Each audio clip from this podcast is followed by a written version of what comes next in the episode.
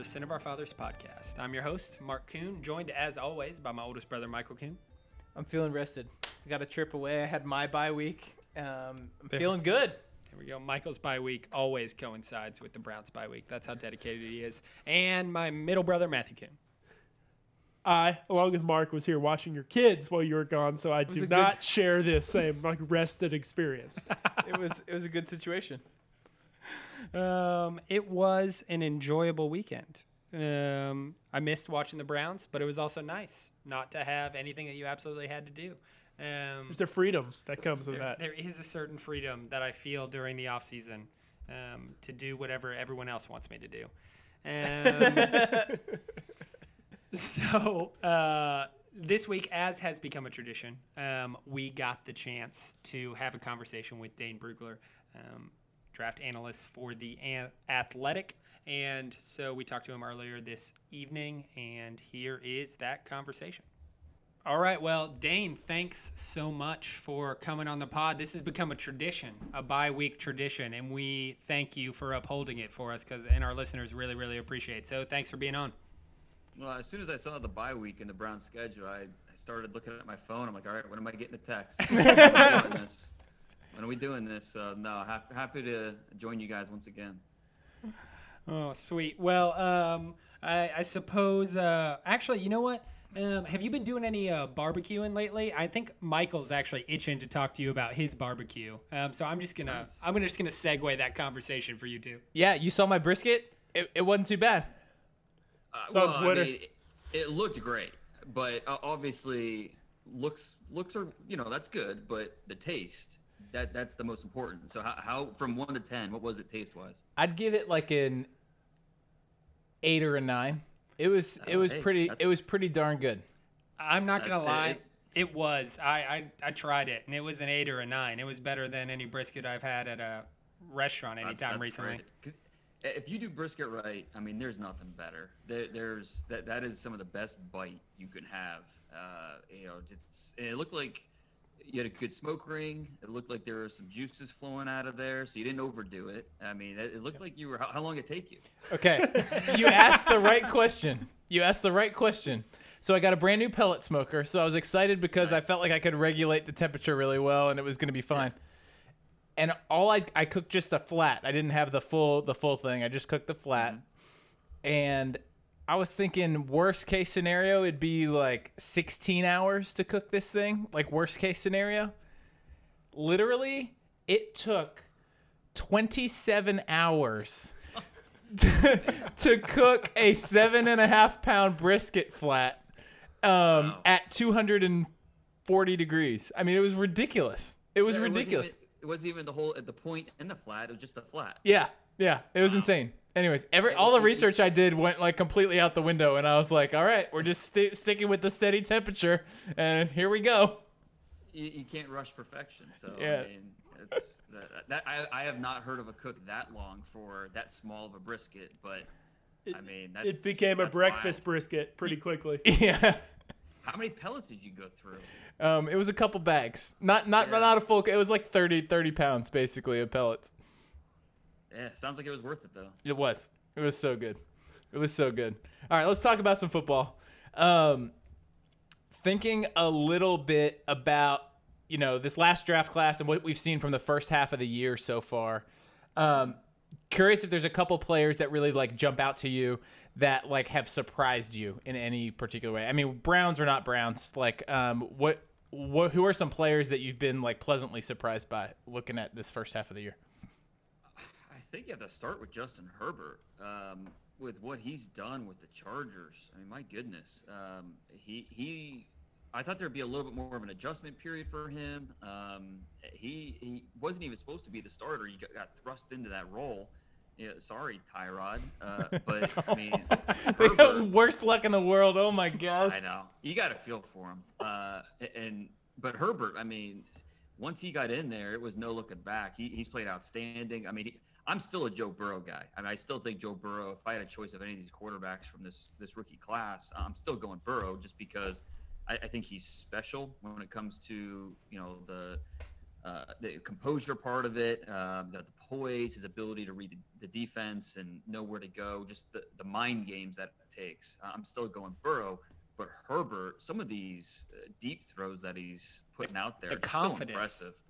Yeah, I, and you know he he was a four year starter. I mean, we saw a lot of them at Oregon, um, and they didn't let him rip it like this uh, in college, at least not on a consistent basis. So, it, really, really awesome to see him kind of thrive like this. And uh, you know, when a lot of people had their doubts, including myself, I still thought he was a first round quarterback, but um, I, I, don't think anybody expected this uh, this early. So, good to see that from him. Um, eh, you know, Chase Claypool with what he's doing in Pittsburgh you know, I he he was always a, a height, weight, speed marvel, um, and that was that's great. But at the same time, there's he didn't always play up to that speed. He didn't always uh, he didn't always see the polish in his routes. And credit to the Steelers. I mean, that's uh, that's what they they do. They find these receivers and they put them in the uh, position to succeed, and that's what uh, they've done with uh, Claypool as you know really their their third receiver, and he's just he's thriving. So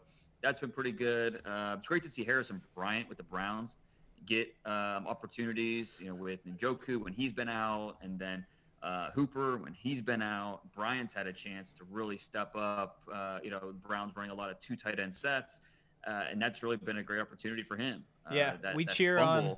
We enjoy cheering on Mr. Alligator Arms every week. yeah that uh, that fumble was brutal against the Raiders, but I mean, uh, besides that, he he leads all rookie tight ends in just about every category. So, um, you know, those are just a few of the names that I think come to mind immediately as guys that have surprised a little bit. Um, I mean, Bryant, I don't know that he's necessarily surprised, but um, you know, credit to the Browns where they got him in the fourth round. I thought he was a, a top 100 pick. I thought he should have gone somewhere late three. Browns got him in round four, and it's it's already paying off. Yeah. Speaking of like height, weight, speed guys, what's going on with Isaiah Simmons in Arizona? I mean, everybody expected him to come in, and we, I mean, as Browns fans, I mean, he was talked about it um, at yeah. number 10 if he was available. Um, hasn't even really seen the field. Had that interception on the like third play of the game that he played a couple weeks back, but other than that, hasn't seen much game time. That's it. Yeah, we don't even know um, you know, if how he can perform because it's he's played I think like 80 snaps the whole year or something. I mean, just we haven't had a chance to see him on the field, and so it's is it a comp is is it him not knowing the playbook? Is it the Cardinals not knowing where to play him? Uh, it's probably a combination of both, where they just they're, they're not finding that right spot. And you know, for the Cardinals, a team that's played well this year, uh, to not not be getting any production out of a top 10 pick like that is really really disappointing. So uh, now, okay, second half of the year coming up. Let's let's see what, what he can do. Um, you know, you, you, hope he's able to get on the field in some capacity, whether even if just sub packages. Uh, you know, just get him on the field more and more. Uh, let him have a chance to show what he can do. Such a phenomenal athlete. Um, but it, it's it, it's interesting now that you know we talked all draft season how this is the ideal you know, modern day NFL linebacker because he can just do everything. And well, I, I, mean, we're we're seeing how tough it is to play in the league. Um, you know, and and he, he's getting a crash course in that. And so hopefully we just get a chance to see him on the field to, to better understand if you know he can do this or not, and it, we're not just kind of trying to guess what, what, what's really wrong and what's going on in Arizona. I'm happy for him. I mean, I think it makes sense that there's like definitely a learning curve, and I, it's not a complete shock to me that he hasn't played that much it's good for him that the Cardinals are playing well because there yeah. would be a lot of eyeballs and a lot of fire around there if like he's not on the field and they're like not performing well. So I think that's a good right. situation for him right now with how it's playing out for their season. Great point. Great point. So I got a question for Browns fan Dane Brugler. Um, you, have watched the games um, yeah. and you've seen the defense struggle. Um, how much do you think Grant Delpit would have helped this team and this secondary? Do you think that we would have used him like we've been using Andrew Sendejo? Um, or do you think we would have played him up in the box a little bit more? We know he's a coming in. You even mentioned like he's a, he's an animal um, when he's playing forward moving up towards the line of scrimmage. Do you think he would have been played like Sendejo, or how do you think he would fit into this defense? I, I just, first of all, I hope none of Sendejo's relatives are listening. Uh, I, I mean, I, I, it's it's been rough. Uh, I mean, he's good for you know a, a hard hit here and there. Uh, and he plays hard. Yeah. You know, I give him that, but man, he just makes so many mistakes, especially in coverage, and he he comes in too hot all the time, and it's just I don't know. I mean, he's he's definitely a liability out there, and it's just it's just too bad because you know, we, should be seeing Grant Delpit out there, and you know he's robbed of a full year of development, and it's just it's really too bad because uh, you know two years in a row the Browns had a chance, to, or they they got a, a, steal in the second round with an LSU defensive back, and here neither of them can stay healthy, uh, which is uh, probably part of the reason they fell to the second round. But you know, it's just it's just a shame. Um, I, I, do think Grant Delpit would have been an upgrade. I don't know if that's saying much um, with the way Sendejo's played, but uh, yeah. Delpit, I mean, he with the range that he plays with, and listen, him missing tackles in at LSU, that was a real thing. I mean, that that was a I mean, real criticism. People were, you know, uh, oh, he was injured, this and that. No, I mean, he was missing tackles the year before too. I mean, that's just a part of his game. He, he's uh, needs to get better in that area. But when you talk about range, when you talk about ball awareness, uh, that's where he can help you out. And I, I think plugging him in, uh, that would have definitely had a ripple effect and help other members of that secondary but I mean, the Browns defense as a whole, you know, it's just it's a shame we can't see him at full health because not only Delpit, but really want to see what Phillips can do at linebacker. Yeah. Um, you, you, know, I wish they were getting more production out of uh, that second pass rush spot opposite Myles. Yeah. Uh, and, I mean, Garrett's still a defensive player of the year candidate, and he, he has almost no help out there. I mean, he's getting doubled and chips. And, I mean, yep. it's just phen- phenomenal what he's doing. Um, so I mean, that defense, they, they've got pieces. Denzel Ward hasn't been necessarily Pro Bowl, but he's been good enough. Um, you know, they, they've got pieces, and it's just, can yeah. they stay healthy? And, you know, it's you, you feel pretty good that they're going to go defense uh, in this upcoming draft, yeah. probably in free agency. So, uh, you know, hopefully they get better on that side of the ball. No doubt, no doubt. So speaking of the defensive side of the ball, a move that the Browns and Andrew Berry made um, this preseason has kind of been in the back of our minds and has come up on our podcast a couple times.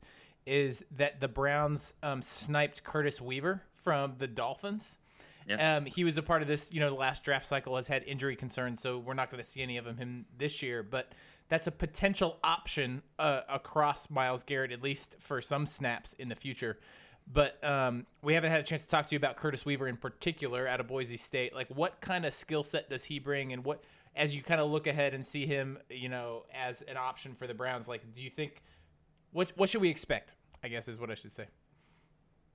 Well, I think first of all, it's just can you hope he stays on the field and healthy? Um, that he, he's been dinged up a lot. Um, and uh, his final year at Boise, he, he played through it, played a full season, but year before he was banged up, year before he was banged up.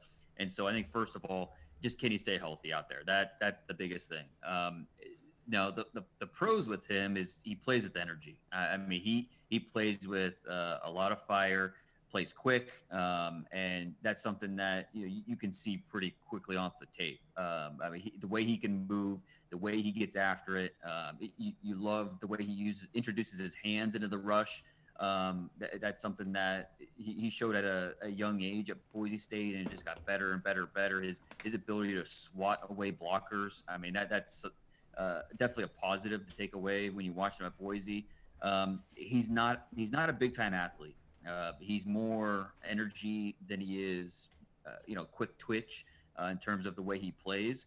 But with the way he'll introduce his hands and introduce power into his rush, there's that's why you believe that he can make it. So first off, needs to stay healthy. Uh, and then second of all, uh, you just want to see him continue to to grow that his arsenal of moves because that's his ability to use his hands, his ability to uh, play with uh, power, that's going to be the key to him making it or not. He's not a great athlete, but at the same time, uh, you know, he's just he's a fun guy to watch play and go out there and hunt quarterbacks. So hopefully we can see him uh, healthy and back on the field because, I mean, last time we saw him, he was productive at Boise State. I mean, he had almost 50 tackles for a loss in his career there, um, and, and so hopefully he can just stay on the field. And he slipped to the fifth round. Is it that injury concern primarily in your mind that caused that slip, or is it a like a ability to play at this level? I, he's an odd he's an odd body type for an edge rusher. He's not real long. He's kind of uh, soft around the edges, shall we say?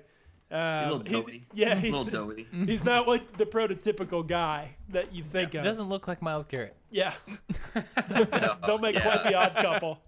Myles Garrett, he looks like an action figure, and uh, yeah, that's not Curtis Weaver. Um, that that was a big part of it. Um, the injury stuff, um, a little maturity stuff too. Um, you know, just n- talking to scouts before the uh, the draft. It, it's not like he's not a criminal, anything like that. It's just you know, is he going to uh, you know put in the the effort and everything that you need to be a pro and max out your potential, that type of thing. That, that's also a question. That's also a reason why he fell to the fifth. Um, and the fact that you know he, he drafted by the Dolphins in the fifth round and he lasted a few months there. You know, Brian Flores got got tired of his stuff, and that, so that's that tells you something right there. Um, so hopefully maybe there's a wake up call for him. Um, and you know he, he he figures it out. He's still a young player. Um, you know he is only what 22 years old, something like that, or he's going to be 22 years old. So uh, yeah, that that is definitely a big part of why he fell as well. Um, sticking with the Browns, looking at this 2020 season, what's your assessment of kind of the Kevin Stefanski era so far through through eight games here? Um, how are you feeling? Um, I think more positives than negatives. I mean, I, I think that there have definitely been games where you're kind of scratching your head with the play calling, and um, you know, I, I- think that it- it's you know like the Cowboys game. That was it seemed like okay, they had the game plan down, they were firing on all cylinders, and it just went exactly how they thought it'd go. And then other, you know, like against the Raiders, and you know, I know maybe a few. Uh, you know, a few drops that don't happen or that fumble that doesn't happen, maybe that game turns out a different way. But it seems like, especially when you're going up against some, you know, West Coast guys and it's cold outside and you're playing in Cleveland, you thought they'd be able to take advantage of that some more. But um, you know, I think for the most part, it, it's been it's been a positive. And I think that the maybe the biggest takeaway is the way they're adapting the offense to fit what they view as their strengths. It's not, you know, all, we heard last offseason was outside zone, outside zone, outside zone. And they're doing, they're mixing it up. I mean, they're, they're not staying predictable with the way they run the offense, both in the passing game and the running game. And so, you know, it's been refreshing to see them kind of adapt the offense to the personnel and not just say, okay, well, you know, we got, we're going to force them to do this. And so, um, you know, I, I think that that's kind of the takeaway is just the way that they're willing to mix things up and stay flexible and, and figure out different ways to beat the opponent. If if the best way to beat the opponent is to you know play a certain way, they'll do that. And, and so I think that that has to be uh, you know a, a positive that you take away from this team. Now we don't always it doesn't always execute or they don't always execute the way that you hope, and that's you know, how kind of the result or the results kind of some of those losses and. So uh, they need to get better. But this is a rookie head coach. He's never been a head coach before. He was. This is his first time out of Minnesota in like what 15 years. You know, I, Yeah. I mean it. And, and and I do one thing I did like about Stefanski is the fact that he he worked under so many different head coaches. Um, you know, Brad Childress and Zimmer, and you know, it, there, so many different he- head coaches in Minnesota. So he got a taste of a little bit of everything there. Um, and, and so he had a chance to build up his playbook and build up, uh, you know, in his mind how the offense should run and different things you can do. And so, you know, obviously being an Ivy League guy, he, he he's he's very bright and he could retain all that information. And um, you know, he, he wasn't just coming up in one system and that's it. You know, he's very flexible and versatile. And so that's that, that's definitely part of the. If I'm a Browns fan, I'm feeling positive about that. So what I'm hearing is you like Kevin Stefanski more than Hue Jackson, or it's a toss-up. I, I mean, I like a ham sandwich better. Than Hue Jackson. I mean, that's. Uh, I, did Hue Jackson ever come out with that book? Did that is that out? I think he's teasing it. He's teasing it. It hasn't been it's not released limit- yet. I, I I mean that's I guess when you're not relevant, you got to figure out ways to be relevant, and that's Yeah. that's his way. So yeah, he's. I, I want to know how many people he throws under the bus in that particular book. Like, I I think there might be some ugly ugly pieces that come out of that where he just kind of he's got nothing to lose, so he's just kind of gonna come out firing. Everybody Well, but Jimmy Haslam, probably. I, I, I'm looking. I, I, I want to see the number of ways he could pass the buck. You know, and, like, it, it's it's not my fault. We we won one game in two years or whatever it was. Uh, you know, because of this or this or the. You know, I'm just. Uh, it's A true Uh, leader. A true leader of men. exactly, exactly. um, so, Dane, uh, sticking on the Browns, um, I, I wonder if there's been, um, you can talk about Stefanski, you talk about the coaching staff or individual players. You mentioned Harrison Bryant, but is there anybody that has exceeded your expectations this year from their play on the field, watching the games, or anyone that you expected um, significantly more from, from your um, background, You know- maybe maybe rookies or, or players on the field? I mean, I think you have to be impressed with with Wyatt Teller, right? I mean, with the way he's been playing, and you know, our our, our boy John Dorsey. I mean, we like he he made some bad moves. There's no question in his time as general manager. But he also made some very good moves, and that Wyatt Teller trade is looking like uh, one of the better moves uh, any NFL GM's made in the last five years. Um, good to be back. Good to get him back on the field here uh, shortly, hopefully. Um, and so I think the, the way Teller's been playing, that that's definitely been a surprise, a nice surprise. I mean, Jedrick Wills. I mean, everyone. I think everyone knew that I was a big Jedrick Wills fan. I uh, last it was, what last Thanksgiving um, when I put him at like top five on my draft board, and everyone, who's who is this guy? Or you know, he's a second round pick. I was like, no, this guy is legit. Right? Just throw on the Auburn tape and tell me this guy is not really good. And slowly but surely, people came around on Jedrick Wills, and uh, I, I thought the Browns got a steal uh, with him uh, when they did. And uh, I mean, he's I think I think he's played well. And when you consider he never played left tackle in his life, you you consider he just turned 21 years old, um, and the fact that he's out there and playing as well as he has, I- mean, that's that's really impressive. Now, does he have things to clean up? Yeah, I I think he's had seven penalties this year.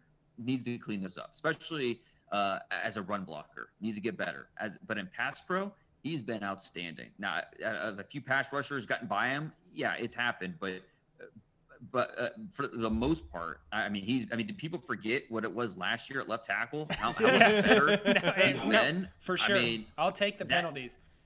yeah, exactly. I mean, yeah, you, take a 21 year old kid who's still learning the position and getting better and better. So, um, yeah, I- I think Jedrick Wills has been he, he's lived up to it, and you know, it's it's just been a good, a very good tackle class all around with the way uh, Mekhi Becton's been playing, Tristan Wirfs at Tampa, uh, even Austin Jackson, Miami. So uh, this tackle class is, has definitely lived up to the all the hype we threw at it uh, before the draft. So that's been that's been really fun to see. Um, trying to think who else who else has impressed or uh, maybe not so um, oh, the defensive tackle out of missouri i thought we'd see more of him uh, this year um, jordan elliott um, I can never remember his name either. It's okay. I- I get. I get. Jordan Elliott and Jacob second. Phillips. Jacob Phillips and Jordan Elliott, they have there's four first names between those names, and so I, I can't get it right ever. I know they're right there in the middle of the defense. That's all I really know. well Number and Phillips, I, I, 90. I, I mean, the, the Browns took a little bit of a leap of faith there because he was a player that they took off the field in you know obvious passing downs uh, at LSU, um, but he tested like a top tier athlete. So the Browns kind of took a little bit of leap of faith there that hey, this this guy's athletic, we can keep him on the field, and um, you know he's been banged up, so I know we really haven't a chance to see it yet, but. That was the only pick that I kind of scratched my head at uh, with the Browns. Loved what they did. Loved getting uh, the uh, the the Nick Harris, the center out of Washington, Yeah. uh, on day three. That was a great pick. Uh, obviously, we talked about Harrison Bryant. Um, you know the the Delpit uh, falling to them in a second. Um, they they they cleaned up last year. Yeah, early returns are great. I mean, and there's like lots. Sure. There's opportunity for icing on the cake with Delpit coming off, you know, coming off injury, and Yeah. you know, I mean, I there's no one to write off or even feel like negative about at, at the moment. It's kind of great. Yeah, and I, I think it was uh, it was funny because you know with Andrew Berry back and okay, everyone's thinking they're going to go analytically driven with their draft picks, and really they they, they didn't. I, I felt like they took the best player on the board uh, at every pick. I, I mean.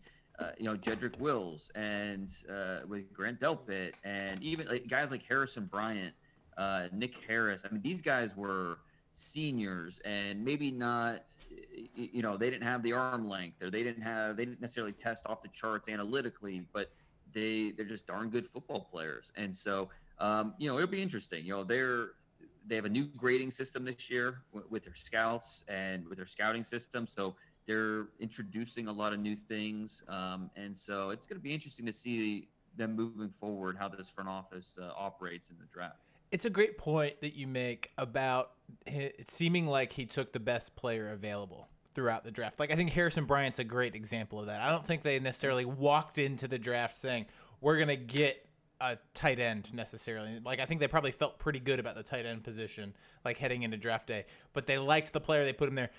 I think that's one of the more underrated things about like having a really intelligent GM. Like he can see the board and understand the value and like it's more of a value play like for a guy that used to work in in in the finance industry andrew berry like it, that makes some sense like he he Mm-hmm. understands the value and knows how to play it and um, that gives me a lot of hope going forward so yeah, and, and that's that. You, you build your board, and uh, it- it- people.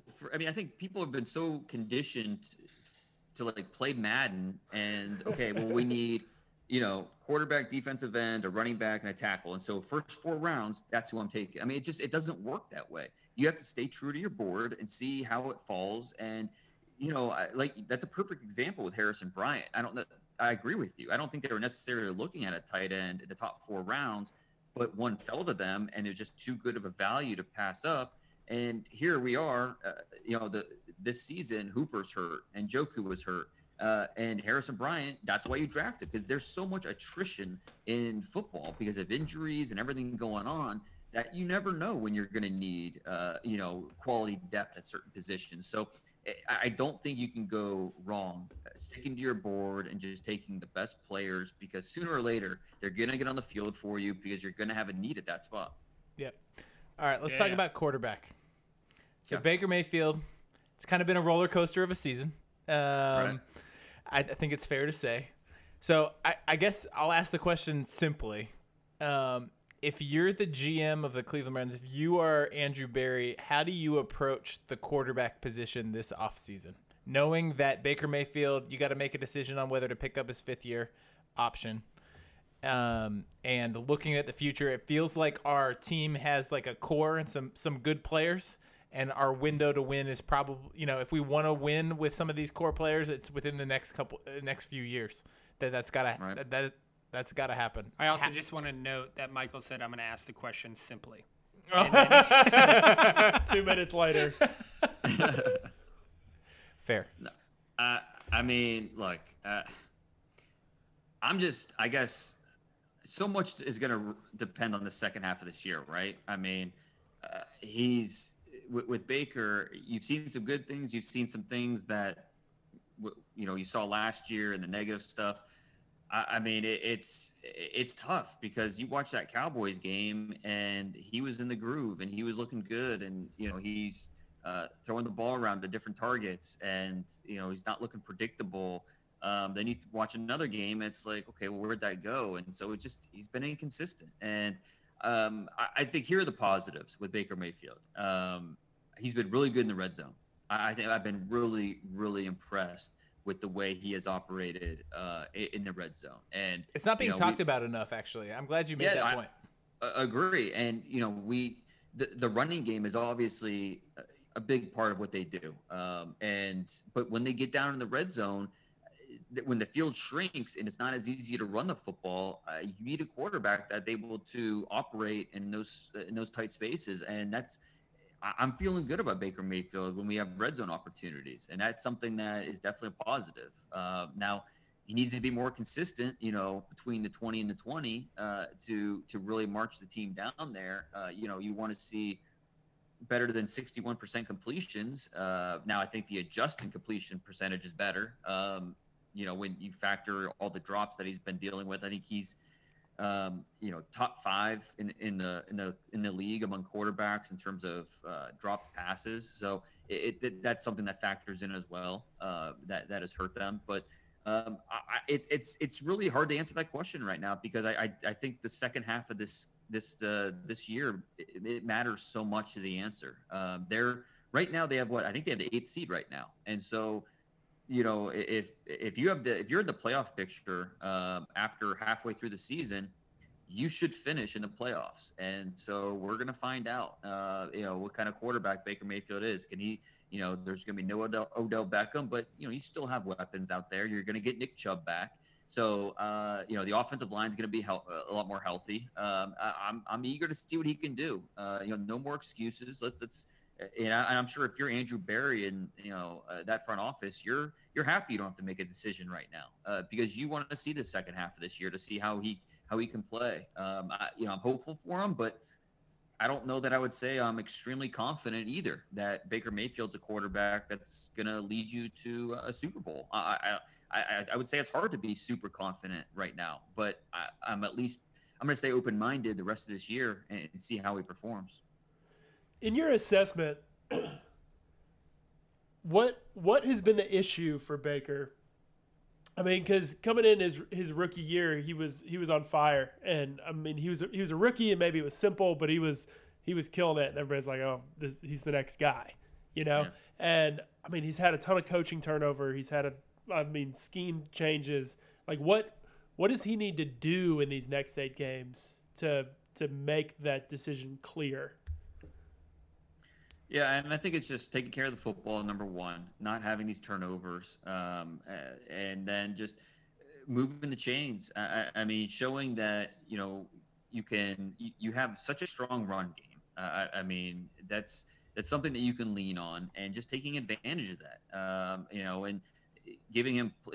I think coaches are going to give him play action opportunities, um, and, and that's something that they can really lean on as uh, maybe being a strength of this offense. And it's just, you know, I, I want to see. Okay, okay. You, you mentioned the coaches and how much that's played a factor, and I think that's 100% right.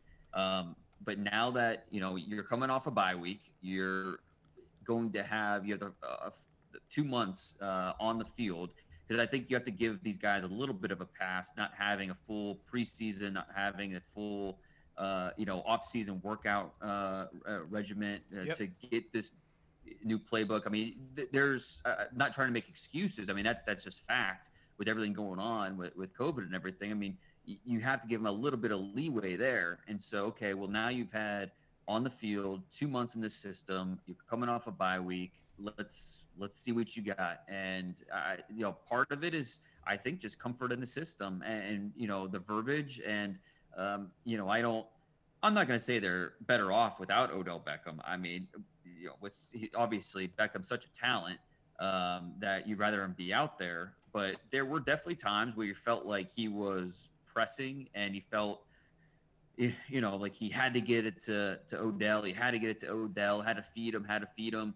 And, you know, that's, eh, I'm not going to say that, you know, you would, you'd be better off without him. But uh, at the same time, you're, you feel like you maybe don't have that strain anymore, and maybe you can you know lean on your other targets. So I, I'm really looking forward to the second half to see if he can really change the narrative and just you know show that he, he can be the guy. And it's you know everything else is just noise and the you know the, the, the sound bites and all that it's it's fine because you know what? He's winning. And so it's time time for him to to really just uh, you know go to work and show that he can do it.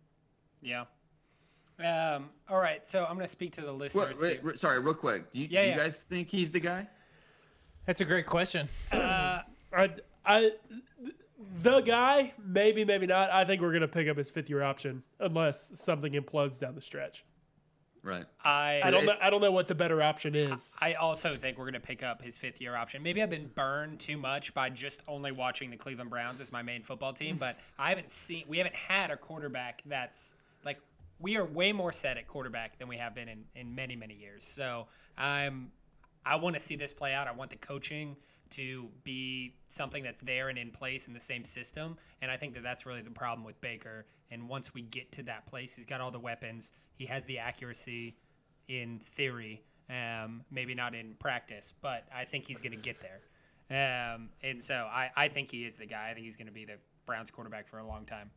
Yeah, I just want to see you hit on it at the top. I want to see consistency from him in the last in the last eight games, and I've Yeah. seen improvement in some of the things. Like he has not been nearly as skittish in the pocket this year, which is what we saw a lot. Like he would like run out of the pocket so quickly when any sort of pressure. He's not all the way there yet, but I've seen improvement from him in as far as his inc- his comfortability in the pocket. And I think as his comfortability with the system and everything goes forward, I'm optimistic that um, some of that improvement will continue. Um, so, And I, I'm probably just an optimistic Browns fan, hoping that it works out more than anything else. And I really think Stefanski is going to continue to, like you were saying, play to his players' strengths. He's going to put Baker in the position to be successful um, with the skills that he has. And so I'm really optimistic about that relationship. I, I think he's going to be the guy. And everyone's beating their heads against the wall saying he's the worst, but it's it's it's just not true. Like, and it's, it's so myopic the way that Browns fans and Browns Twitter operates. It's infuriating. An ideal scenario would be a, a long term extension at below market value, and then he like reaches his potential because he's finally like settled into a system. Absolutely. That that'd be that'd be great. That's what I'm rooting for. I, I, I thought you were gonna say ideal scenario to just trade for AJ McCarron, and that'll be good. Speaking right? of, I was thinking about this. Is AJ McCarron is he in the league right now? Is he on the Bills? Uh, is that he right? was a back. I think This is that an right? Yeah. easy Google search away. Yeah, I have no idea. AJ McCarron, if because if he's not in the league, Houston Texans. Okay, he's on the Texans. If Yeah. I was gonna say if he's not in the league, how mad would you be at that trade getting like canceled? He was like, "This is my shot to to, Oh, yeah. to prove what I can do." It's my favorite thing that's happened for the Browns in the last decade, for sure. like it's the one gosh. thing I want to dig into the. I, like I want to have a beer with Sashi Brown and get the whole story. Like I, it is the one piece of information I really would like to understand is the full story around It'll what be in, happened uh, that day.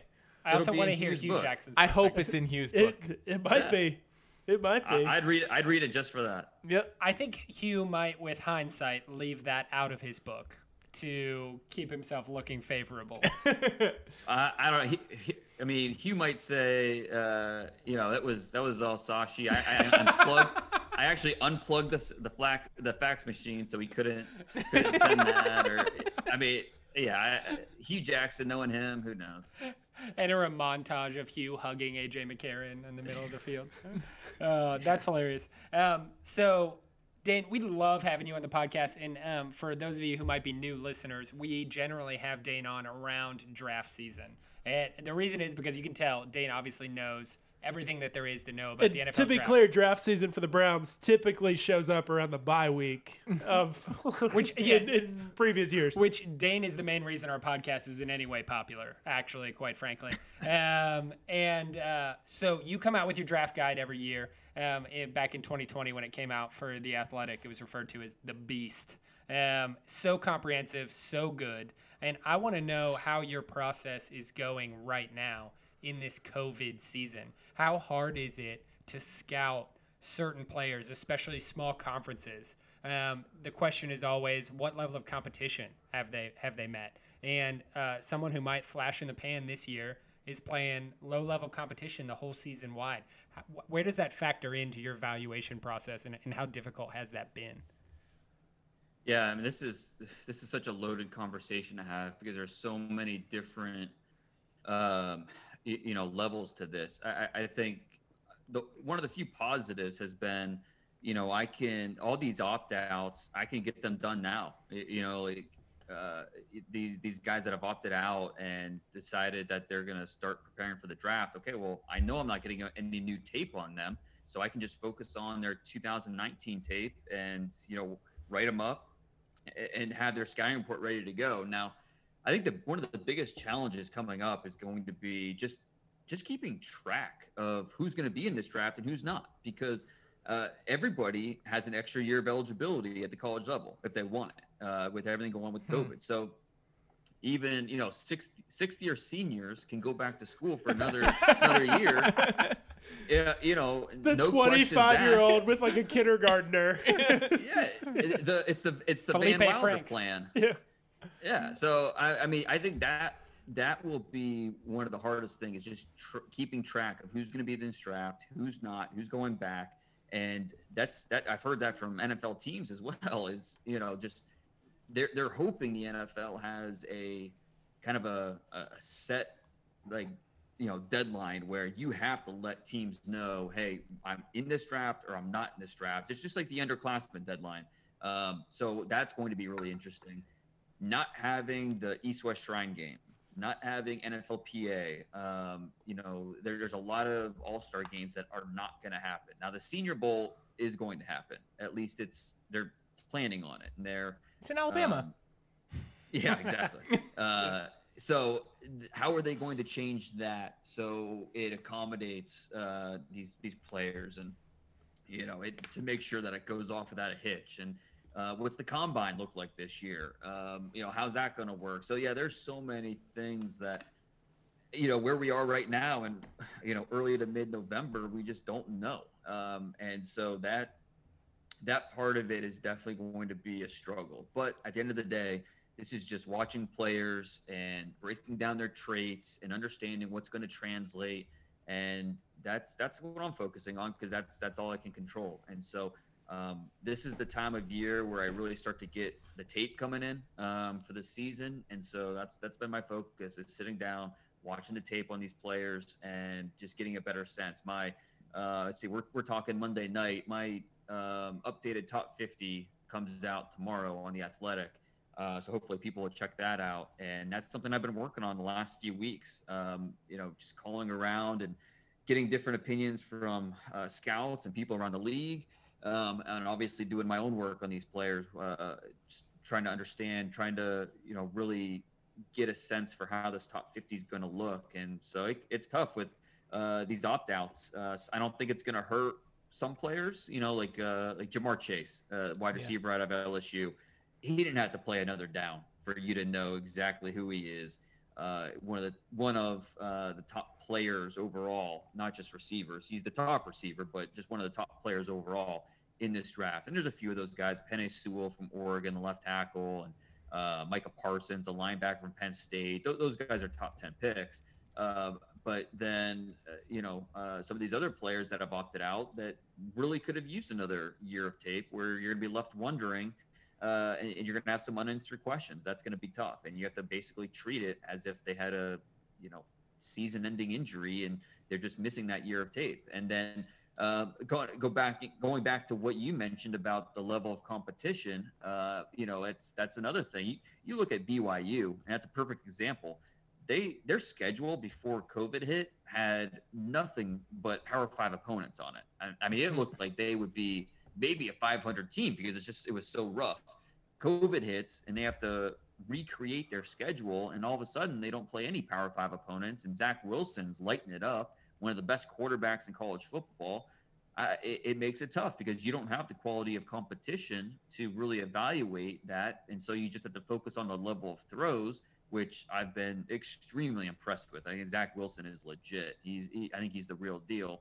Uh, but it does make it tougher. And so there's, you know, Trey Lance, North Dakota State, played one game this year. That's all you have is one game. And I mean, talk about an unprecedented evaluation. This guy, as a redshirt freshman, he was fantastic. Uh, and then this year, he plays one game. And so, I mean, it's hard enough with redshirt sophomores. I mean, you look at the last few redshirt so- redshirt sophomores that have come out, Dwayne Haskins, um, you know, guys that haven't really panned out because as redshirt sophomores, you only have one, maybe two years uh, to really go back and look at uh, their ability. And with Trey Lance, you can tell he's talented, but I mean, is he really ready for pro life and everything that comes with it? I, it makes it really, really tough. So yeah, it, it is.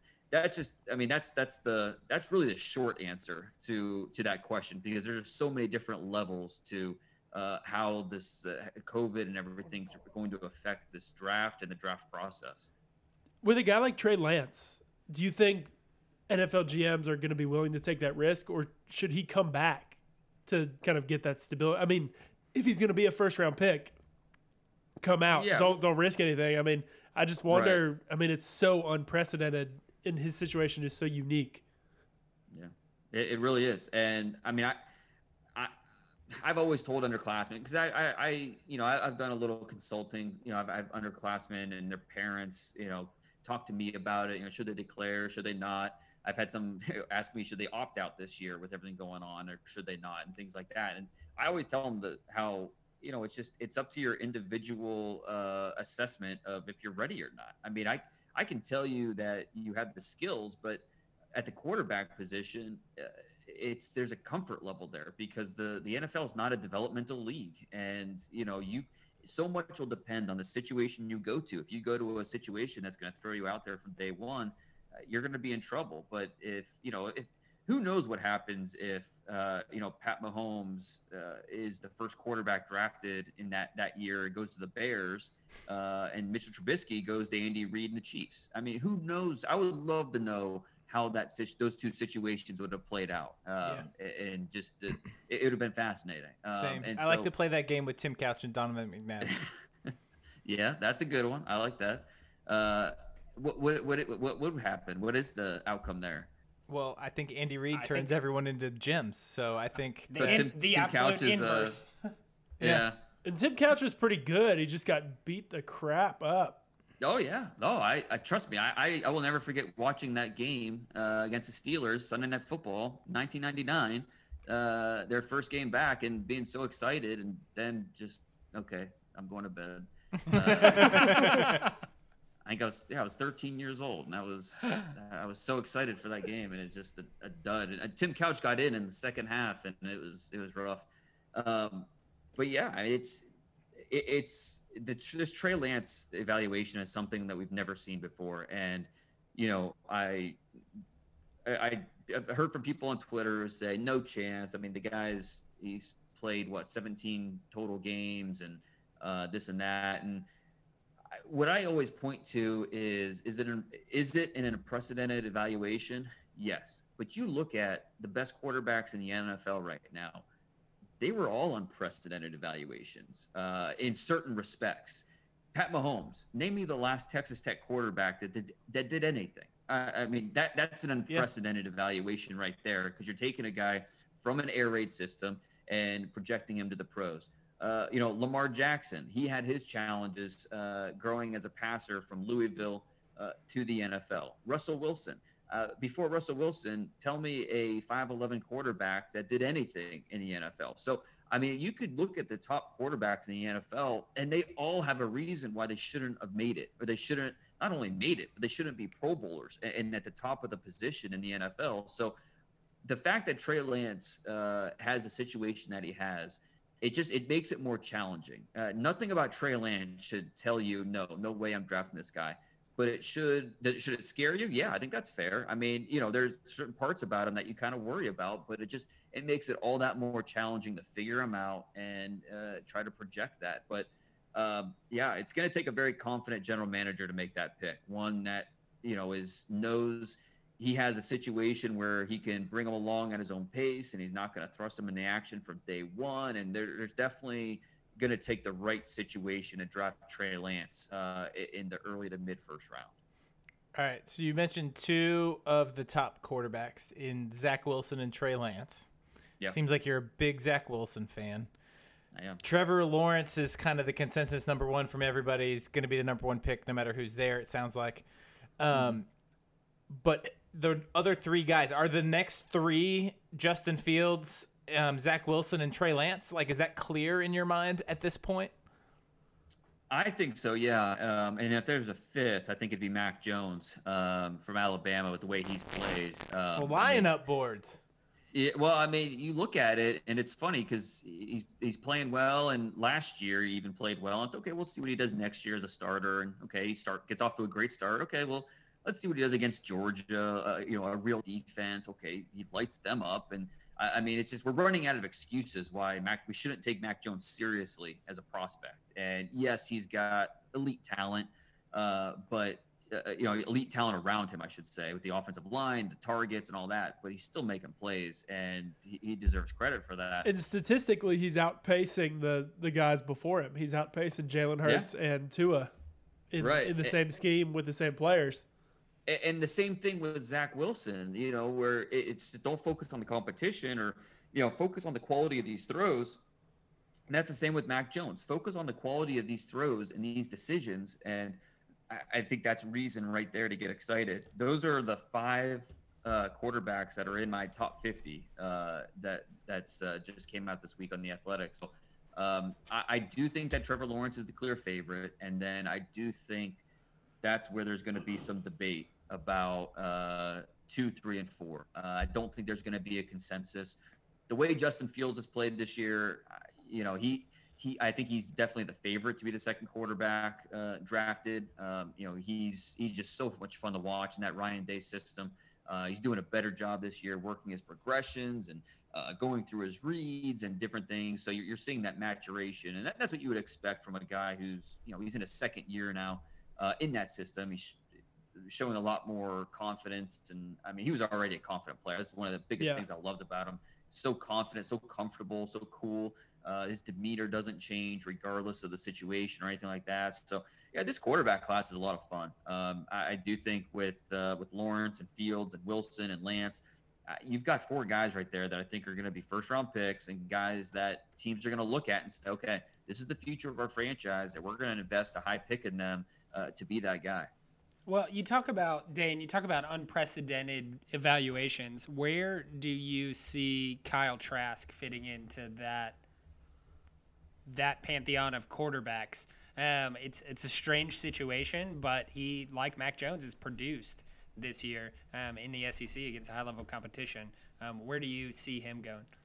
Yeah, and I, it- it's funny because I I felt like before the year I was one of his biggest fans. He was my top senior coming into the year. Um, he was actually my number four quarterback uh, coming into the year behind uh, Lawrence Fields and Lance. Um, but and he's actually outplayed what I think a lot of people thought this year. But uh, Mac Jones has passed him in my mind. Uh, obviously Zach Wilson. Um, I, I see a guy. I don't. I don't. I don't get the first round hype with him. Um, I, I think that he's a very smart player. He understands touch. Um, he, he makes the right decisions. But at the same time, I see a guy who uh, struggles to move. Um, that lack of mobility is that's a real problem, and that's where I struggle with with seeing him. Like he he didn't make my top fifty. Um, you know, because I think that he's That's fair. He falls more in that Mason Rudolph camp where you know you have Oh, you good- never want to be in the Mason Rudolph camp. Yeah. I mean, like Mason Rudolph is a solid NFL quarterback who, you know, is going to be a backup and maybe help you win games if he needs to, you know, if he gets pressed in action and that that type of quarterback. Um, and there's nothing wrong with that. It's just, you know, I think there's a ceiling on what you can do in the NFL, and that lack of mobility with Kyle Trask is the main reason why I do worry a little bit about his transition. And I think he can make plays, and I, I give him a lot of credit for what he's been doing this year at Florida. I mean, it helps to have uh, a- cheat code like Kyle Pitts out there. He's just ridiculous. Uh, I, I We're he Gator fans here, so we know how ridiculous Kyle Pitts is. It's Yeah. it's something else. I, I, I mean, I, I just hope he's okay after that hit he took. Sounds like he's he's questionable for this weekend. So Well, Uh, so, sounds like Arkansas has COVID, or at least Sam Pittman does. So we'll see if this yeah. weekend even happens. But I was looking forward to that Felipe Franks revenge game. Uh, just, get- I mean, Felipe Franks was not good in, at Florida. I don't have to tell you guys that, but he's he's kind of rejuvenated himself at Arkansas. So uh, I give him credit for that. But yeah, I mean, Kyle Trask is. I give him I, I- give him credit for you know the way he's played this year. He's in the Heisman conversation. He's helped himself, but I kind of see him the same way I did in the summer. He, he's a uh, you know maybe a uh, late two, early three type of quarterback, um, round wise, and a player who uh, has a next level future. I just I don't see the upside as a full time starter. well, you brought up Kyle Pitts. Uh, I had a question here on Kyle Pitts, so we'll go there. Hmm. How good can he be? Is he is he that level where even if you don't really have a need at tight end, he's like a transcendent talent that you're gonna look at early mid first round and just say this guy we can use that. Yeah, I mean, show me a team that can't use that. I mean, because you could you could just play him at receiver if you wanted to. I, mean that that's what basically what he does half the time in that Florida offense. I mean, watching that Georgia game on Saturday, uh, they just lined him up outside against Tyson Campbell, one of the best corners uh, in the league, and he goes down and just uh, mossed them. I mean, just really, really impressive. Uh, he he can separate from safeties and linebackers but then he can also make plays over corners. Uh, the the ball skills are so athletic; it, it's just so impressive. That like you know, I I get the question like you know because I, I I use the word the the phrase you know, or the term quick twitch describing athletes and um, you know, I get the question like you know what exactly does that mean and watch Kyle Pitts play and, and, just watch him move that that's what quick twitch looks like uh, with the way he's so fluid and uh, his reflexes, and it's just it's so impressive to watch. Uh, he is a weapon, and you know is. I, I, get questions about, oh, what kind of blocker is he? It doesn't matter. I mean, that's not why you're drafting him. I mean, he he, he will give effort as a blocker, but you're drafting him for what he can do down the field. And so, yeah, I think if uh, I, I, think he's going to go somewhere in the top half of round one. Um, and, you know, he's going to be just a weapon. Uh, you know, play him you can play him in line if you want a little bit, but for the most part, get him detached. Uh, you know, motion him out, uh, put him in the slot, use him in different ways. Look for those mismatches, and he's going to help you move the chains and uh, be a productive pro.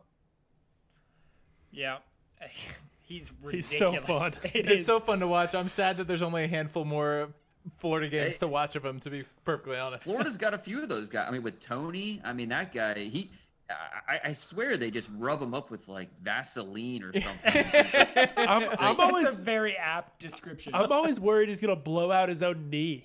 Like, yeah, like yeah. the the way that he moves and puts his foot on the ground, like it just feels like something's gonna it's like, be under tension. It's like trying break. to tackle Gumby every time exactly. you're trying to no, tackle I, Darius. Exactly.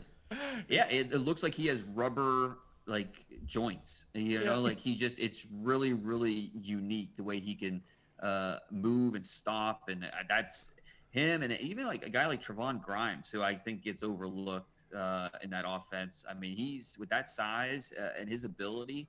Um, I'll tell you right now, I bet you he gets a senior eh, senior bowl invite, and I bet you he's going to go to Mobile and really impress and help himself. So um, that's that that offense is just it's fun to watch. He seems like a quintessential Senior Bowl invite, especially after like what uh, kind of show Van Jefferson put on last year. Like really yeah. similar story with Trevon Grimes transferring in and everything like that.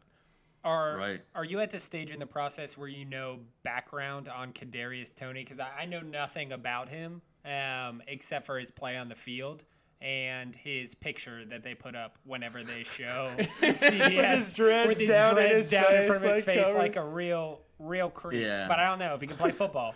uh, I suppose he's a matter. JUCO transfer and he's gotten hurt, so he's pretty old actually. I think as a prospect. There, there, there is some maturity stuff there, um, and that that's that was one of the reasons why I wasn't more highly regarded coming into the year, and so teams are gonna have to do their homework on him just to make sure they're comfortable with him, no question. Yeah. Um, is all right. So I, I want to ask you like a big picture question about the draft, specifically um, what position groups do you think are deep and what position groups do you think are shallow? Um, is there some value that the Browns can get at that mid high uh, first round level? Uh, well, I mean, starting with the shallow because I think that's that's easy. Uh, defensive tackle. Um, there's only one in my Gosh top 50. darn it. it's it's just it's a rough class. I don't I like it's hard to find one that I feel great about going in the first round. Um, I I don't know. It's just not a great defensive tackle class. Uh, you know, a lot of people like Marvin Wilson out of Florida State. I mean, he's not even my, in my top 50. Um, just not a not a fan. So defensive tackle definitely stands out as being a little, not a little, a lot underwhelming. Um, safety, I think, would be maybe next. Uh, as you know, it's it, it's an okay class. It's another another position where I, I am not confident we're gonna have a first round pick there. Um, so ah. defensive oh. tackle, safety are a little underwhelming. The Browns two biggest positions of need. Love it. yeah, um, but on the flip side, I think okay, the, the strengths. Quarterbacks looking like a strength, no question. Wide receiver is going to be a strength. Um, That's it's going to be another. yeah, it's going to be another big time year for wide receiver. Um, and so that's, I think that's a good position where if the Browns do go that direction, uh, are Odell and Jarvis going to both be on this team next year? That's a great As of- question. I mean, as of right now, it's hard. wise, yeah. As of right now, it's hard to imagine them not being on this team right now. I, I would not want to be the person who tells one of them that the other one is getting cut. Right, That's- right. I mean, I don't envy that position. I mean, Odell's going to be here basically because of contract situation. I mean, there's For a really long time. because of the injury contract. I, I don't think Jarvis has any dead money left on his deal, or if it's if he does, it's like two million dollars. But That's a hard. That's a hard guy to pull out of the locker room. especially if you're going to keep Odell and trade Jarvis, that's probably the Yeah. worst case scenario. You know, I feel like I feel like Right. the other way around it could work. It's a lot of money so, though. I mean, so yeah, wide receiver will be interesting because that's a position they don't have to go early, but there should be pretty good depth throughout with the, the you know, like a guy like Chris Olave for Ohio State, who's just nothing but productive, but you know he doesn't have a, the most impressive body type, and he's probably not going to run a blazing 40, so he's probably going to go in the second round. Um, you know, there, there's a lot of examples like that uh, of talented wide receivers who you can find uh, outside of the first round. So that that's maybe something that would interest uh, the Browns.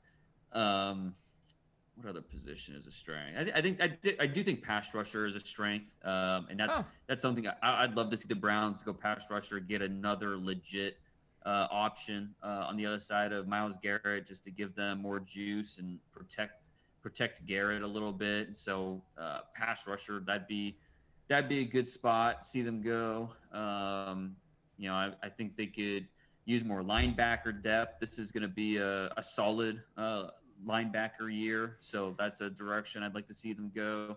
Uh, and then I think they, uh, you know, of course they can u- use more corners. Uh, and you know, I don't think any team th- feels like they have enough cornerback depth. And this is a maybe a little bit of a top heavy group at corner. We're going to see, I think, several corners go in the top 50, and then maybe there's a little bit of a drop off. So uh, maybe that's a position they look to go in the first or second round.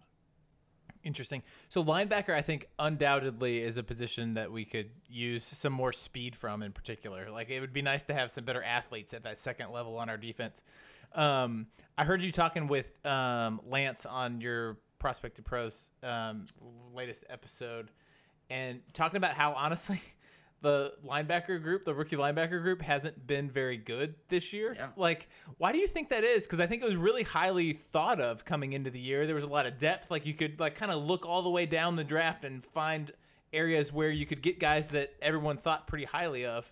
Like, is that a result of the way the game is being played right now? Like, do you have any like common thread or like any insight into why that might be?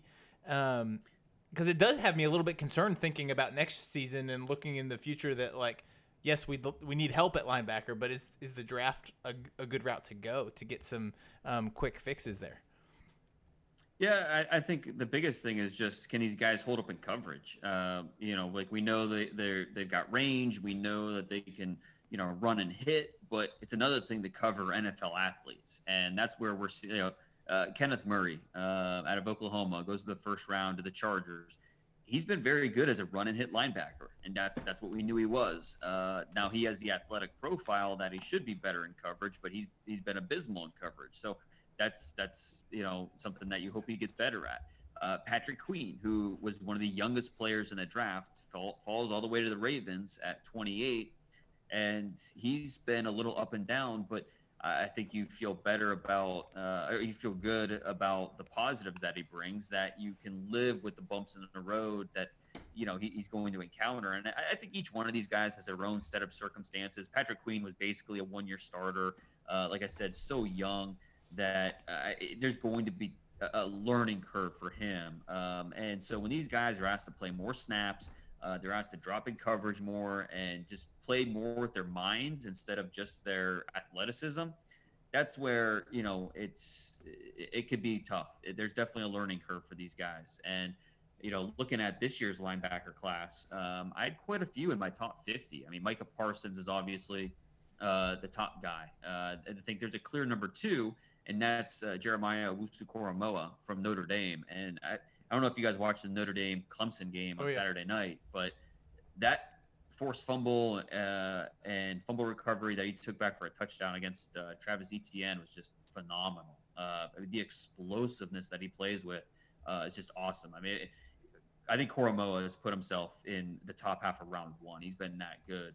Um, Nick Bolton from Missouri, uh, he's one of my favorite players in this draft. Uh, and here's the thing with Bolton, he's gonna he's not going to have the length that a lot of teams look for, and so that's gonna put a discount sticker uh, on his uh, on his uh, scouting report. And so if you can get Nick Bolton in the second round, you do that all day because Nick Bolton is. Uh, you know, he's that hammer looking for a nail. He, he, plays so fast and so physical. He's so much fun to to watch. Uh, just go hunt. And if uh, you know you can look past the length questions, I, I, think you feel pretty good about Nick Bolton out of Missouri. He, he's a good player to keep on the radar. Um, Zaven Collins out of uh, uh, out of Tulsa, uh, he's he's a throwback. You know, you're 6'4", 260. Uh, you know, type of linebacker you saw in the early '90s. Not necessarily now, but he's a good athlete. He moves around well. I think he's been a riser this year. Uh, Chazz Surratt from North Carolina, uh, another quarterback convert who's who's adapted well. Uh, he's an NFL athlete who he's just going to be a high volume ta- uh, tackler uh, when he gets to the pros. So this linebacker class definitely has a few guys that uh, I, I, think are project as starters and project as being uh, you know productive NFL players. It's exciting. yeah, that is. That's great news. Hope we go that route. Um, well, Dane, we don't want to take up too much of your time. Thank you so much uh, for giving us this insight. Um, we love having you on every season, and, and coming up to the draft, we'll, we'll give you another call. Um, so expect that. Um, uh, listeners expect to see uh, Dane's draft guide that's going to come out before the draft. Draft that'll give you all the information that you need to know. Um, Dane, tell the people uh, that are listening where they can find you and how they can get more of your stuff.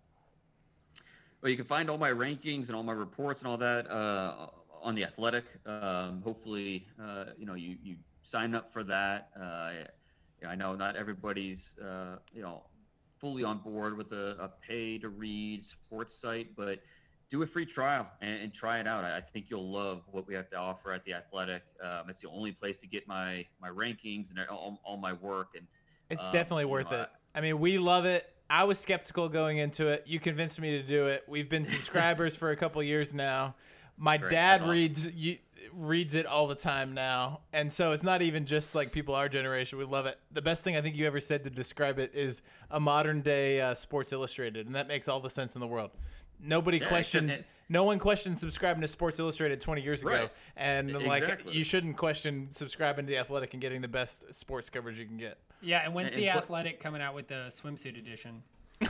oh, I need a, the the next uh, brainstorm meeting. I need to bring that up. I like that. Uh, but no, yeah, it, it, it is. It's the modern day Sports Illustrated, but except you know it's updated with hundreds of new articles. You know, every week, every day. So it's you got everything right there. Uh, plus, you get the Beast for for free, part of your uh, subscription. So that makes it worth it uh, right there. So ho- hopefully everyone checks it out. Um, and then of course on Twitter uh, at DP Brugler. Um, my podcast, uh, Prospects and Pros with Lance Zierlein, who uh, works with NFL.com. So plenty of good info out there. Uh, NFL draft uh, all year round, and so if you're if you're even remotely a draft fan, you'll love what we have to offer. Absolutely. Well, we appreciate it, Dane. Um, we'll be cheering on the Browns and Baker Mayfield to uh, take a soar into that next level um, this this last half of the year. Uh, let us know if there's anything we can do for you. But we always appreciate um, you guys you coming on and joining us for the show. Anytime, guys. I always enjoy it. It's always a good time. So uh, yeah, please in, in the draft, uh, some point during the draft process, let's try and do it again. Yes, sir. We'd love it. All right, go Brown, Stain. Thanks, man. Always a blast. Like, I, it's ridiculous to me how much information a human being can know about every single player in the NFL. Like we send him questions, he doesn't look at them. He's just like, "Oh, you want to talk about him? I can tell you everything about him." He, he, he brings every looks at every single prospect all the way through the process, and he knows their whole backstory, knows every single thing about him. It's so much fun to have have Dane on the pod. And you can ask him about like last year's prospects. Oh, Yeah, And Curtis he- Weaver, and fifth round like- pick. Yep, no problem. Here's the deal with Curtis Weaver. Yeah, I'm not. Like, how many years back does it go? Like, you know, like, like he was talking when he was 13 that should be old. our new game. Next time, next time game. we have Our new game. next time we have Dana, like you just start like name a player, and he's gotta like name or some you name the player, and he's gotta name the school and the position and the year or some something like that. Now and, and give us his give us his take on it, and then we'll slowly stretch it like further and further Yeah, back. yeah. Like we'll Yeah. we'll start like twenty. I feel like right now like 2018, 2017 feels like a good like starting point. Start making people up like We'll we'll get Dinklage Morgan. we'll go all the way back to like 2010. We'll go back to that like middle school like like first round mock draft that he posted on Twitter. That was like all handwritten. That's That'd be awesome. Um, yeah, so that was that was an absolute blast. Love that. Um, well, let's talk about the Browns. We got a couple of quick hitters that we want to talk about before we wrap up the pod. Pick the lines. Um, mainly, all of the Browns players that this bye week has served well. Specifically, Nick Chubb coming off of his IR designation. Um, Wyatt Teller back at practice. Myles Garrett back at practice. Travis Landry looking all right, practicing, and Jacob Phillips. Jacob Phillips. Hope he gets to play a lot. I'm excited about all those players. I mean, our running game coming together against this Houston Texans defense that really has not been very good. Like I like seeing Wyatt Teller coming back, Nick Chubb back in the fold. Hope that he's going to be near 100%. Um, Matthew messing with the soundboard and Sorry. making weird noises through my headphones. Anyways, um, I, I I just feel like we're gonna have a more complete offense um, with with those two guys back in the fold, uh, and that's exciting to me. Love having an And, absolute dead and Austin of this Hooper, season. right? Did bye you week. mention Austin Hooper No, coming I didn't. back? But yeah, Yeah, I mean Austin Hooper coming back from the appendectomy. I mean getting getting our our our right guard running back, uh, best wide receivers healthy, tight ends back healthy. Probably our most talented Well, Best linebacker. wide wide receiver? second best Our wide best receiver. wide receiver is Jarvis Our, Landry. well, our best available wide receiver. Like I'm, I'm already writing OBJ off for for the year, but Okay. Just Yeah. trying to clarify. No, that that makes sense. Um, I, I'm really excited to see Jacob Phillips play. And Jacob, eh, we have this huge glaring gap at the linebacker position, and I don't know where we're gonna go the rest of the season. Like the only the only real hope is that Malcolm Smith continues to play well, and Jacob Phillips comes in and can hold down the fort in some sort of reasonable fashion. Um, if Jacob Phillips coming back means that Mac Wilson plays less, I think that's a good situation overall for the Browns. That's kind of what I'm hoping for. Yeah, absolutely. And Wyatt Teller. He's a mauler. He's you know his his grade on the season according to PFF. Do you know what it is? It's probably like 96 or something like that. It's 94. it's ridiculous.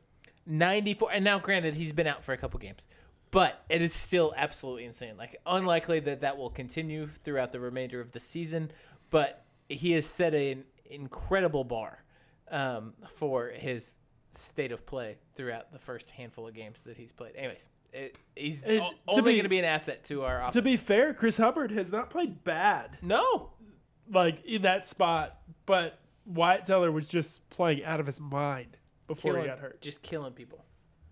I mean, the the downside, the flip side, we have all these guys back, but our starting quarterback isn't at practice right now because of COVID. Um, I guess he had like close Exposure. close exposure to With a- somebody with in a the front team- office. A team staffer Yeah. who tested positive.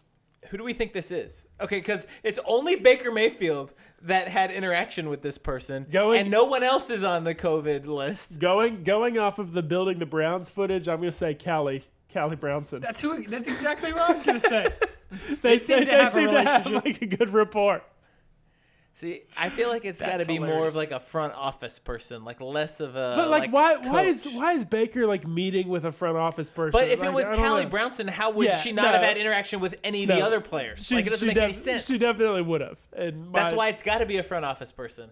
But like, what do you mean by a front office person? Like, I Maybe think he's got a. f- Uh, we could start all kinds of rumors if you wanted to. I mean, like who? Kn- I have absolutely no idea. But doesn't it make more sense that it's like uh, a random trainer or or something. I, I just know. I'm just having a hard time thinking of somebody that would only have direct contact with Baker and not direct contact with somebody else. Like it makes me think it's like somebody but it in- was also the bye week. It was also the bye week, so it's like their contacts are probably limited. Yeah, so there's only like, so many people in the in the room. from the PR or marketing staff. You know what I mean? Yeah, And they're like doing something with Baker, and like you know, it makes sense because it's the the starting quarterback, and he's the only one that you know. It, I think it's most likely something like that. Yeah. Yeah, that makes sense. But he, he had exposure to someone who tested positive for COVID. Baker is continually not tested. If he continues to not test positive up until Wednesday, then he will be free to practice again on Wednesday. Wednesday. Yeah. Um, and then obviously free to free to play the game. So there's reason for optimism that Baker will be here this upcoming week. He will be our starting quarterback on Sunday. That's the operating assumption that I'm under as of right now. Um, so we got we got the Texans this week. Where do you guys see that game going? Uh, the line is something like three. Um, Browns are going to win, um, but I, I, I'm interested to hear your guys' perspective on where you think the key matchups are going to be in this Browns Texans game. Well, the Texans have two wins on the year, and they're both against the Jags. So that's that tells you anything. we're we're not the Jags, so it's looking up. I think. But Um, they've scored points. Like they're they're one of those teams that has doesn't They've a lot a- of wins to their name. they've had a brutal schedule. yeah, they don't have a lot of wins to their name, but they scare me a little bit. Like the, I'm I don't get the impression that we're gonna just like roll over the Texans necessarily. The, the only thing that scares me is Deshaun Watson, but he's good enough to, to scare you in and of himself. Uh, David Johnson is in the concussion protocol, so Duke Johnson might get a bunch of carries against the Browns, which would be interesting to watch. Um, I'm not sure I feel better about that than if David Johnson was getting the carries. I don't know. Um, they haven't been able to stop people on defense. Like their defense isn't great, particularly their pass defense has been has been troublesome. Um, it'll be interesting to see how we attack them. Uh, they just don't have a lot to be super excited about. They've given away a lot of their talent, to be honest. Yeah, I'm hopeful that um, our run game gets a little bit back on track and we can kind of just like manage and control the game. I think it might end up being kind of a boring game, um, but that I, I'm hopeful that it's going to be a boring game where the Browns are kind of in control for for a majority of it. I like our matchup, um, our secondary against their wide receivers, uh, our corners against their wide receivers. I mean, it's it's the type of wide receivers that Denzel Ward enjoys playing against, where his lack of size doesn't become kind of a a, a hindrance. He's he's not going to get out muscled for for stuff against Brandin Cooks and um, what's his face Will Fuller. I mean, he can run with them down the field. So that looks optimistic. I, I never like our safeties against anybody, but we'll see. They they don't have tight ends that are dangerous, quote unquote. over the middle of the field. Yeah, and I always like Denzel. Basically against everybody he goes up against, especially old skinny knees, Will Fuller. Breaking left and right. Um, all right. Well, we already had that whole segment on Dane. We're just going to move right along. We're going to go into the lines. I mentioned that the Browns are favored by three points. Um, what else do we have on the docket? Yeah, we'll tonight? save that one for last. Let's go like right in order and go as we normally do with the Thursday night game. Colts heading to our hometown of Nashville, Tennessee, to play the Titans, with the Titans favored by one and a half points. We were talking about all these lines, how they look like ones that are fairly obvious. This is the only game that I am curious about which side you think is obvious. Mark, I'll let you pick first. I'm going with the Titans. Okay. Titans by more. Uh, I I think the Titans are the best team in this division. The Colts have not been tremendously impressive to me throughout the season. They've been adequate, um, but the Titans have flashed, and the Titans have had bad games where they lost against the Bengals. I think they overlooked them. They're certainly not going to overlook their division rival, the Indianapolis Colts. Matthew, do you agree? I, I agree with Mark. Um, Colts have looked good up until this last week and kind of got owned by the Ravens. So was not what I was expecting. Um, but makes me think that the Titans are at least a point and a half better than the Colts. Okay, I've got the Colts in this game. I like the way that they look with Darius Leonard back, a little bit healthy. I think they looked particularly bad um, against the Browns. It seems like that was possibly their worst game of the season. They were in that game against the Ravens this week until the end. Like they didn't pull it out in the second half, but they they were there. Um, I just like the I like their defense a little bit, and I knew that you guys would both pick the Titans, so I picked the Colts. Setting yourself back. There you go. Oh, Which- did we mention that we went 100 last week? It's a good point. We all um, it was kind of boring for this segment, but we all picked the same two teams, and we had a clean sweep last week. Six wins out of our six picks, which which We're feels so good. Smart. Feels good. It's good that it went in that direction and not the other direction because we'd probably have to just retire the segment if that was the case. Um, Sunday night. Still, Sunday night. still an option. Sunday night is the Ravens um, heading to New England. The struggling New England Patriots. Ravens are scheduled by or are favored to win by seven points. So we've got Baltimore at New England. Even though they're getting seven points, I just don't see the Ooh. Patriots being able to do much against the Ravens. Like even though seven points is a lot, I'm still going with the Ravens in this game. Um, Matthew, I'll kick it to you. Yeah, the Pats are currently losing to the Jets. So there's there's no universe where you lose to the Jets and then I pick you to cover seven points against the Ravens. So I'm going Ravens.